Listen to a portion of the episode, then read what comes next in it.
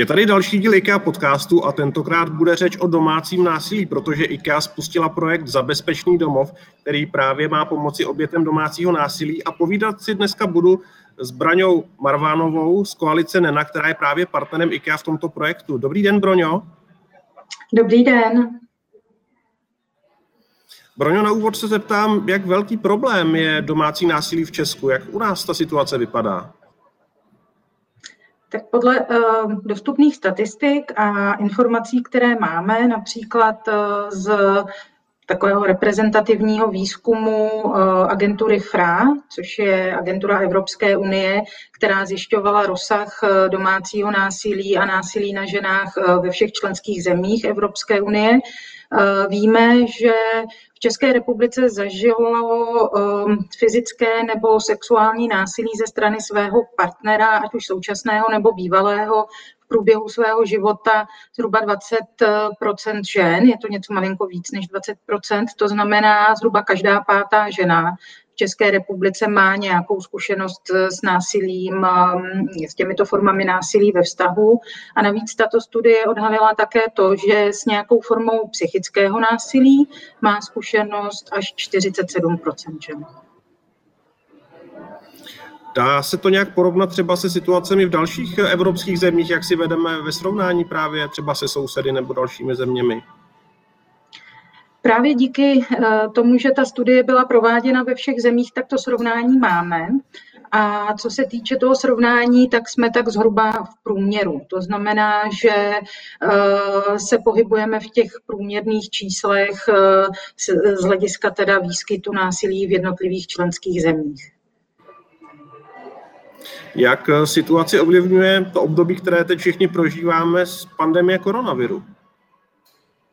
Tak ta situace samozřejmě eh, má spíš negativní dopad, tak jako i na běžnou populaci, na náš každodenní běžný život. Eh, to znamená, eh, oběti domácího násilí nevýjímaje, ale víme také to, že vlastně ta pandemie odhalila některé věci, které už předtím nefungovaly dobře a teď se nějakým způsobem zvýraznily. A také víme to, že díky té izolaci, ve které se všichni ocitáme, která je větší než eh, v běžné, běžné situaci, tak ehm, ta izolace vlastně na jednu stranu znesnadňuje těm obětem třeba dostupně ehm, vyhledat nějakou adekvátní odbornou pomoc a zároveň ehm, svým způsobem nahrává těm agresivním osobám, protože mají díky té izolaci a díky tomu, že spolu tráví víc času doma, mnohem větší kontrolu a moc nad těmi obětmi. Jaké všechny podoby můžeme si vlastně pod tímhle pojmem představit? Tak asi, když se řekne domácí násilí, nejčastěji si eh, běžný člověk představí nějaké formy fyzického násilí, které tam samozřejmě patří, ale není to jenom o fyzickém násilí.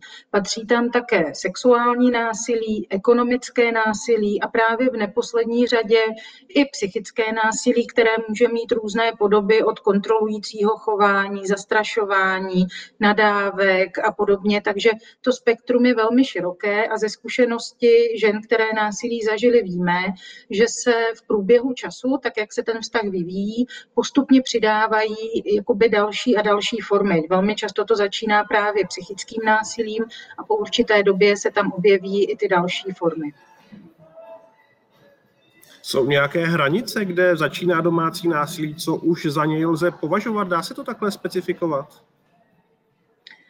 No, musíme se na to dívat právě jakoby uh, z pohledu um, toho, jak se ten vztah vyvíjí a co vše se v něm děje. To znamená, nemůžeme posuzovat jenom jednotlivé incidenty, ale dívat se vlastně na tu historii. A tam eh, velmi často vidíme, že se právě nabalují ty různé formy. A ehm, já někdy uvádím takový příklad, když, eh, který, který ukazuje, že ta hranice může být tenká, ale jakmile se překročí, tak pak už se právě to násilí rozvíjí. Eh, když si představíme například to, že ten partner eh, třeba tu svoji partnerku eh, všude vyzvedává, chce vědět, kde je, v kolik přijde, několikrát eh, denně jí telefonuje, píše SMSky, tak zpočátku toho vztahu to může vypadat vlastně jako velký zájem, může to vypadat jako pozornost, jako něco, co je vlastně pozitivní.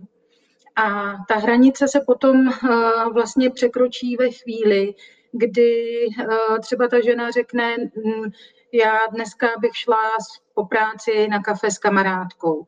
A ve chvíli, kdy tam vznikne problém, kdy vlastně třeba ten partner začne používat nějaký nátlak nebo manipulaci eh, ve smyslu, aha, takže já ti nestojím ani za to, aby si teda byla se mnou, já už se s nikým nevídám, já chci trávit čas s tebou a ty radši teda jdeš s někým jiným. Když tam vlastně není ten respekt k tomu, rozhodnutí té partnerky nebo partnera, tak tam se začíná vlastně vytvářet ten nátlak, ta kontrola, udržování si moci. A to je taková pomyslná hranice, kdy se začne rozvíjet něco, co skutečně není ve vztahu zdravé a kdy se tam mohou začít objevovat další formy toho násilí.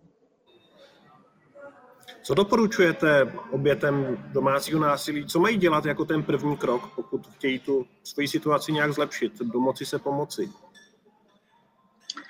Myslím si, že vlastně tím, že to násilí se děje v určitém cyklu, kdy se tam střídají různé fáze.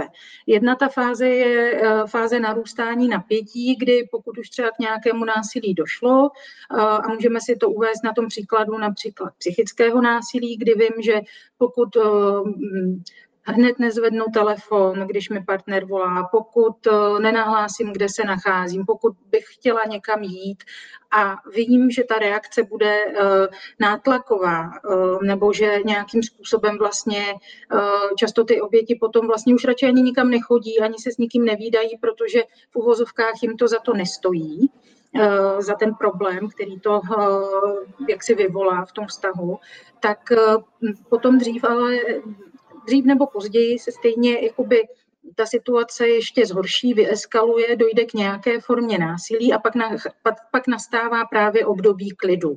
To znamená, je důležité si uvědomit, že v násilném vztahu k tomu násilí nedochází 24 hodin, 7 dní v týdnu, ale v tím, jak se ten vztah rozvíjí a jak pokračuje, tak se k tomu násilí ten násilný partner uchyluje častěji. A tady vlastně mm, i pro okolí je důležité jako vnímat, že ta oběť je nejvíc motivovaná vyhledat pomoc nebo něco s tou situací dělat právě po té fázi toho vlastního násilí. A, uh, ale tak, jak pokračuje ta fáze klidu, tak mnoho obětí si říká, že už se to třeba nebude opakovat, že ta situace se zlepší a ta motivace klesá. Takže tady je důležité vlastně chytit ten moment, kdy si ta oběť říká, tady asi něco není v pořádku a vlastně ji podpořit v tom, aby se někde poradila, aby se šla zeptat, jestli toto už je násilí, není, co může dělat, protože nám třeba do poradny většinou ženy přijdou s tím uh, s větou, já asi sem nepatřím, já se chci jenom zeptat, uh, co můžu dělat pro to, aby uh, vlastně nedocházelo k těm incidentům, jak já se můžu změnit. To znamená, je tam velká jakoby, potřeba to násilí zastavit. Většina těch obětí nechce z toho vztahu odejít, aspoň z počátku, protože do něj samozřejmě investovala spoustu emocí, spoustu času a vlastně snaží se nějakým způsobem způsobem ten vztah budovat. Z pohledu vás, jako pomáhajících organizací, co je největší výzva při té pomoci obětem? Uh, tak uh, těch výzev je několik. Já si myslím, že těm největším výzvám čelí právě uh, ty oběti násilí. Uh, a to ať už uh, z hlediska toho, jestli je pro ně ta pomoc a podpora dostupná, ať už z hlediska třeba místní, časové a podobně, ale potom také se setkávají s tím, že vlastně um, různé instituce mohou dávat různé rady a doporučení. A vlastně to, co ty ženy potřebují, je, aby je někdo vyslechl a zeptal se jich, jaké je to jejich řešení a co by jim pomohlo to řešení realizovat. Protože se stává, že uh, třeba ta žena někde o té situaci mluví a každý jí řekne, aha, tak to uh, bys měla vlastně odejít z toho vztahu, to je to řešení. Uh, mnoho lidí si neuvědomuje, že právě to období rozchodu nebo odchodu bývá to vlastně nejrizikovější a zároveň, když ta žena odejde a třeba hm, v tom vztahu vyrůstají děti, tak i hned po odchodu je vlastně tlačená k tomu, aby se s tím partnerem znova stýkala, aby mu předávala děti. A to bezpečí těch obětí i dětí, které jsou svědky násilí, vlastně hm, pro ten systém zůstává trošku stranou a měli bychom se zaměřit právě na to, abychom nejdřív zajistili to bezpečí, aby ty oběti měly čas nějakým způsobem zpracovat tu situaci, aby ta násilná osoba taky mohla převzít odpovědnost za to svoje chování a pak postupovat dál. V českém prostředí, co jsou největší překážky a jak by právě v tomhle ohledu měl pomoct projekt, na kterém se podílíte s IKEA? Myslím si, že eh, je opravdu skvělé, že se IKEA eh, rozhodla eh, uchopit to téma domácího násilí a násilí na ženách, protože, jak už jsem říkala na, na úvod, to téma je opravdu velmi široké, zasahuje životy mnoha rodin, mnoha žen a dětí a z tohoto pohledu právě je potřeba do jisté míry rozšířit tu dostupnost těch služeb, tak aby byly vlastně aby nebyly rozdíly mezi tím, zda bydlím v Praze nebo bydlím někde na venkově, abych skutečně měla možnost, kam se obrátit, pokud tu pomoc potřebuju. A vlastně do jisté míry je důležité podívat se také na to, jak legislativa, kterou už teď v České republice máme, by se za A mohla zlepšit, protože vždy je prostor pro zlepšování, a za B, jak dobře implementovat ty zákony, které máme, protože právě v té implementaci uh, vidíme ze zkušenosti jednotlivých obětí někdy velké mezery. Broňo, díky moc za zajímavé povídání, díky, že jste byla hostem IKEA podcastu.